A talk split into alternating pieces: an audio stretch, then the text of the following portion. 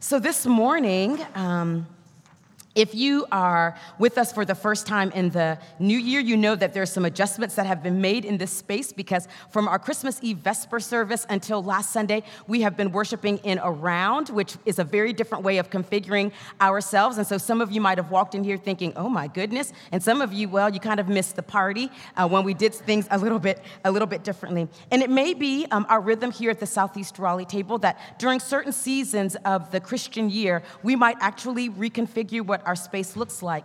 Um, one of my dear colleagues oftentimes reminds me of this. We are habituated by space. I want you to think about that. You know, um, if you go to a party and people sit at a head table, and then the rest of us, you know, we're habituated by space. Where we sit, where we move, sometimes says something about what people think about who we are. And there's a beauty about the round because you're always looking at the face of one who's also been made in um, the image and the likeness of God. No one is really all the way in the back or all the way in the front. We get to share in a circle of knowing one another as um, as um, siblings and as community together. So I wanted to just share that um, all of the configurations that we have speak to an ethic and a theology that we have here um, at the Southeast Raleigh table. This morning, I'm going to preach from um, a passage of scripture that I don't know that we have ever explored together as a church community, and from a book of the Bible that I don't ever think that we have explored together from um, this church community. This uh, passage that I'm going to read from comes from 1 Samuel chapter 3. Now, I'm going to ask one of the beautiful individuals who um, is in Bible 101 can anyone just tell me what type of book is 1 Samuel? It's in what category of books?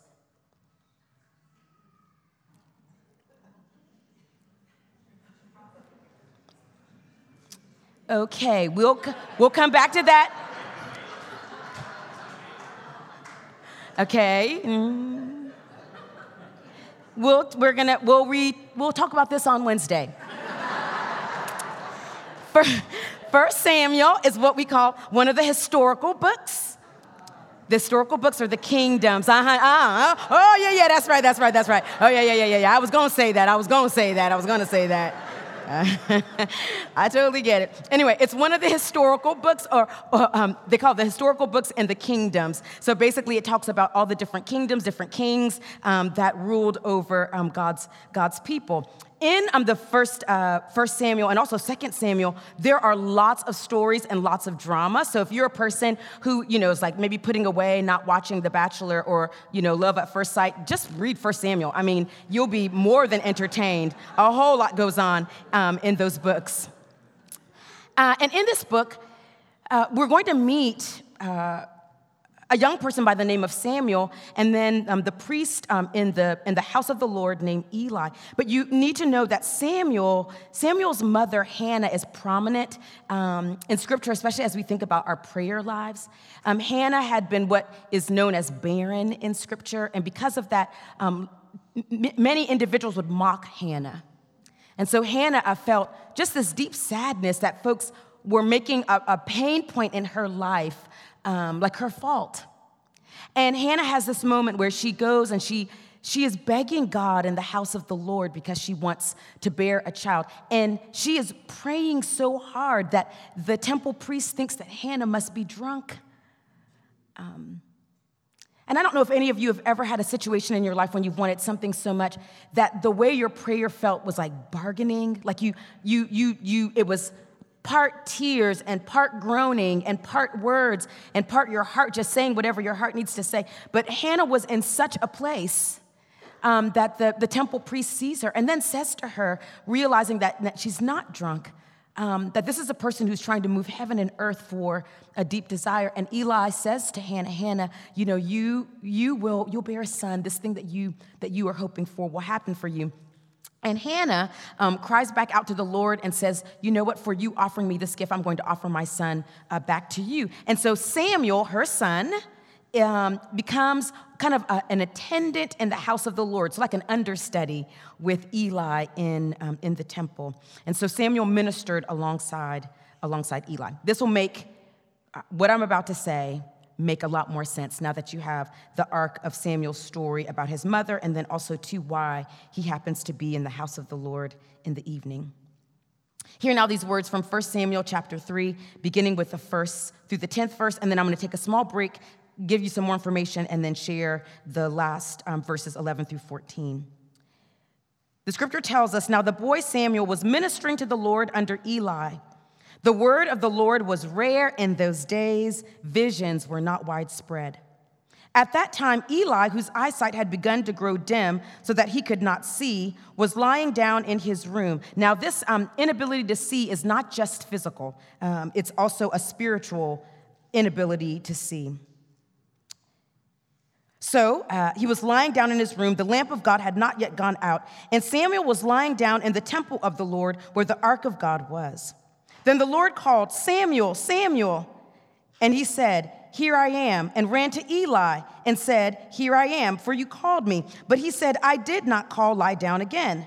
So he went and lay down. The Lord called again, Samuel.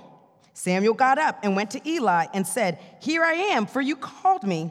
But he said, I did not call my son, lie down again.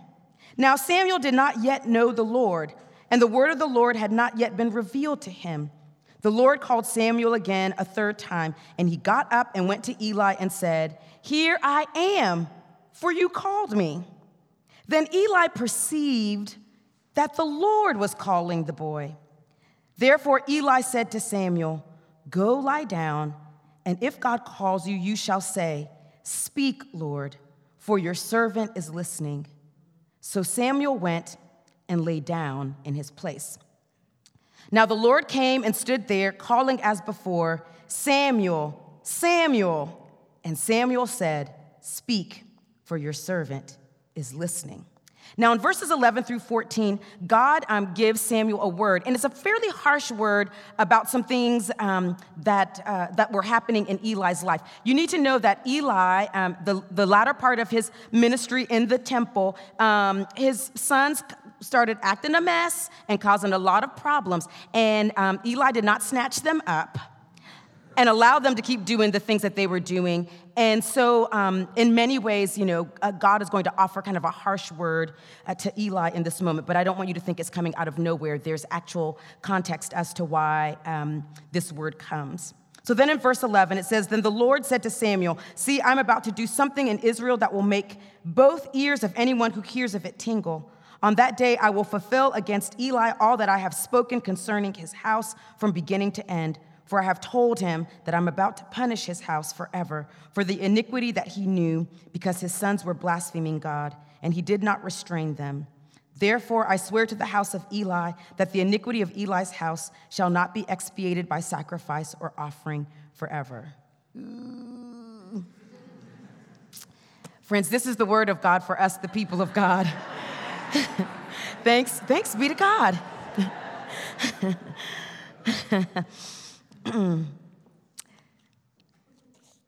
Samuel, Samuel, being called in the middle of the night. Among my father's brothers, all of their firstborn daughters have the same name, Nashame. We're named in a particular way. And um, it's just the tradition in our particular tribe that we are from that we have um, that we have this designation for the firstborn girls. It is a beautiful thing. It is a beautiful thing to be with my cousins and to know that we're all marked in a particular way. It's a beautiful thing for them to say their names and for people to know who are a part of our particular community and. Um, and culture that we are the firstborn, uh, the firstborn girls in our families. But at one point in middle school, at any given time when we were together, there would be four Nashames under one house. And this um, beautiful marker of all of us having the same name also became a very confusing thing while my grandmother was alive. Because if my grandmother was also alive up under that house when the four Nashames were also up under the house, she preferred oftentimes to call us not by our first, like English or given names or Ghanaian first names, but to call us by that name, Nashame, which means that my grandmother might be in another room and in a very grandmotherly way start screaming, Nashame. And then the four of us would look at each other and then we would scream back, Grandma, which one? and then she might say, Ah, Rita Nashame, she's older than me. Or she might say, Lisa Nashame, I am next. Or she might say, Erica Nashime, the one who is after me. Or she might say, Comfort Nashime, the one who is the youngest of our, of our cousin set. We had to ask my grandmother to clarify which Nashime. There is clarity, though, when God calls. and the voice of God is very clear in 1 Samuel chapter 3. Four times Samuel is stirred up in the middle of the night. And I want you to know it is not a throwaway point that when God calls Samuel, more often than not, at least in the recording in 1 Samuel chapter 3, Samuel is called twice. Not just Samuel, but Samuel, Samuel. And this particular uh, pattern that we find in the Old Testament says something about a particularity. Yes, Samuel. Yes, you, Samuel. Moses, yes, you, Moses. Isaiah, yes, you, Isaiah. First time, Samuel, Samuel. Second time, Samuel. Third time, we don't know if God said Samuel once or if it's 11 times. But on the fourth time, Samuel, Samuel. When Moses is called by God, we see again this pattern of clarity about who God is calling. Moses, Moses. Moses turns and then sees God's voice that is coming out from this bush that is ablaze. This pattern speaks to a sense of clarity like I I am trying to get your attention.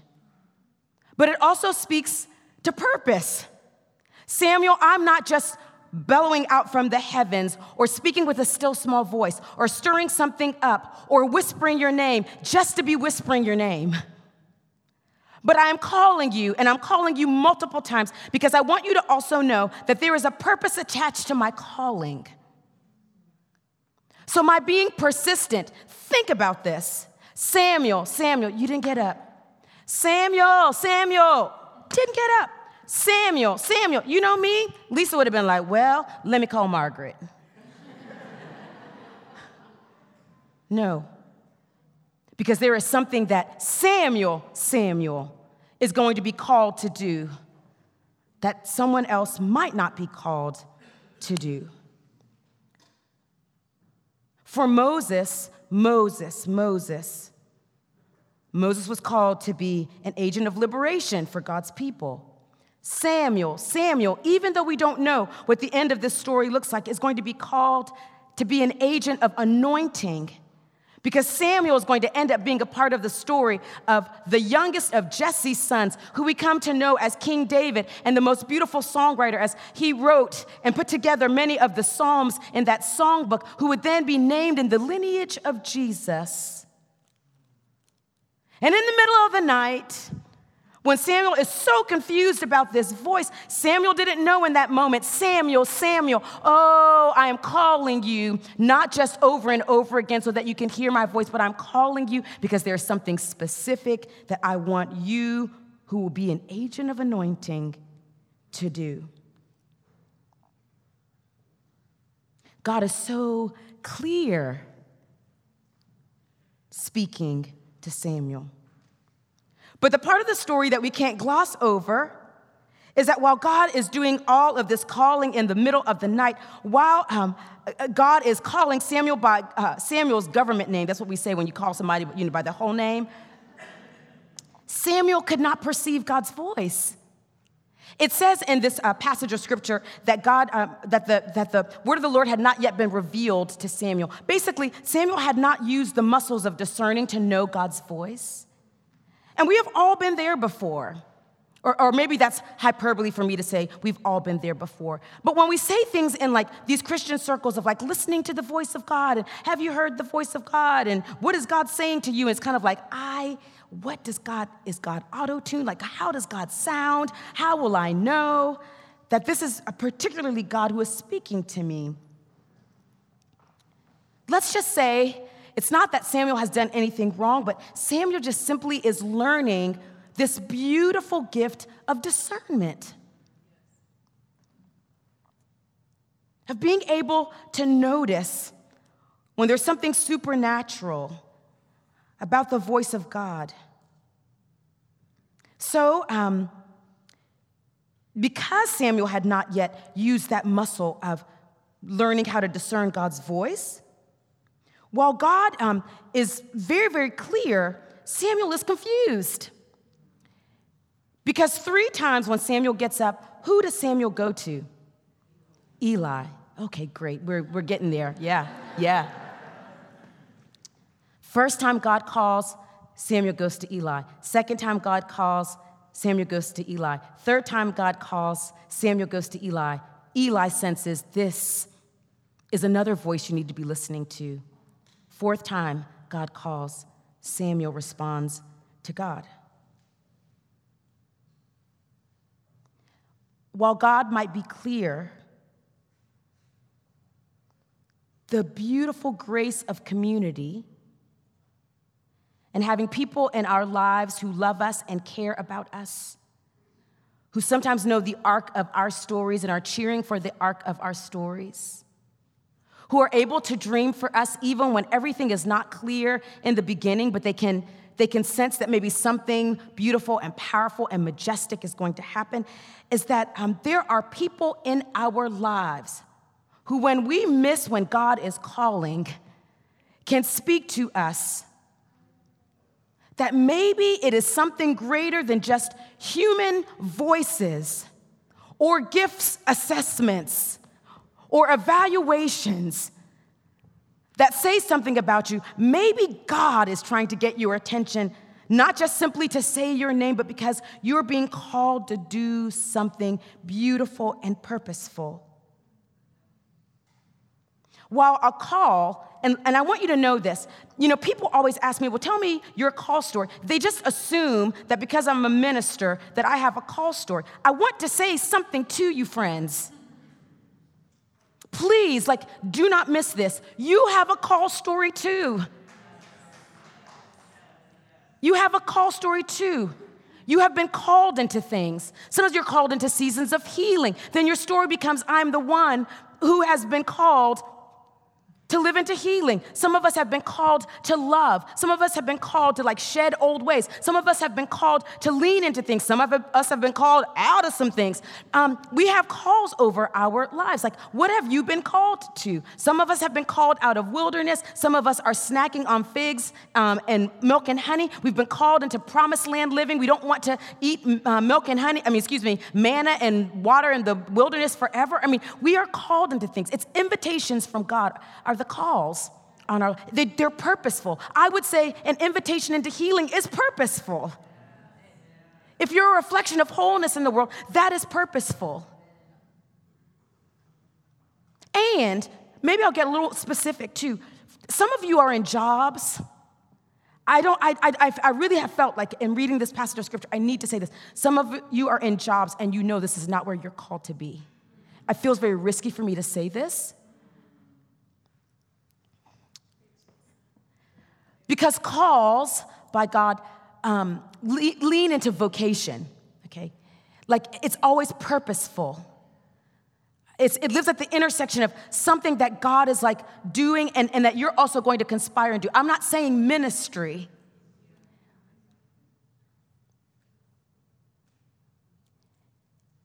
We have to have these people around us. Sometimes when we cannot hear the voice of God clearly, or we don't know how to discern the voice of God clearly, or we're like not quite sure we want to trust that voice that is calling clearly, there might be people in your community. That person who is always telling you, Gosh, you make such beautiful brisket. Have you ever thought about? Cole Arthur Riley, who is the author of This Here Flesh and um, her soon to be released book, Black Liturgies, wrote recently Never discern your calling in a vacuum. Our imaginations are resurrected in community, our purpose remembered together. When Samuel went back that third time, Samuel had to trust that maybe Eli could hear and see something that Samuel could not. This might be a moment in the beginning of this year to take stock of the people who are helping you to hear and to see and to sense and to experience some things that God might be doing, calling you into or calling you out of. And maybe you're just like, did they say Lisa or Lisa?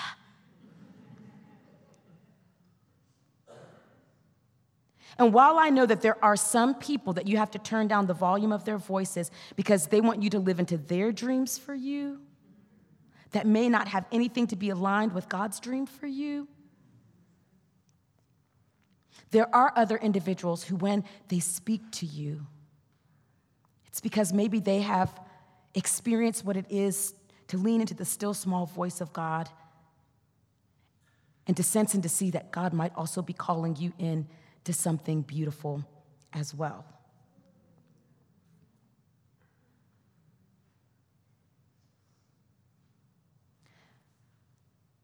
God calls us by name and we are God's. And as you are still in the beginning of this new year, listening, listening for the postures, for the words, for the intentions, for the commitments, also listen to God's voice for the calls. And maybe just be risk taking enough that if you have struggled sometimes wondering, who are the people you can trust to say, What do you think? God might be whispering. Sometimes for some of us, God might be screaming to me. I've not been able to stop thinking about something uh, with Eli. you know, Eli was becoming a liability. That, that, that first part about Eli's um, eyes being dim, like I said, it's not simply about uh, Eli um, physically not being able to see something, but also spiritually getting to a place where maybe he had just kind of outlived his tenure in the temple. And so things were really beginning to go awry. And yet, the grace is that God still operated in Eli's life, that Eli could come alongside a Samuel. Which means that, speaking to the Eli's in the room, because I, when I used to listen, read this passage, always thought for the rest of my life I'm going to be a Samuel. 20 years into it, I'm like, oh my goodness, I'm more of an Eli than I am a Samuel. And sometimes we need to also hear that we're not going to always get it right. Sometimes we're going to wonder do I know what I'm doing anymore? And yet, God can still work in us and through us. So sometimes you're going to be an Eli, a liability who can help somebody else discern their call. And sometimes you're going to be a Samuel, not quite sure, but trusting in the people and community to help clarify the call. And I pray to God in your lifetime you will be both. May it be so. In the name of the one who creates, redeems, and sustains. Amen.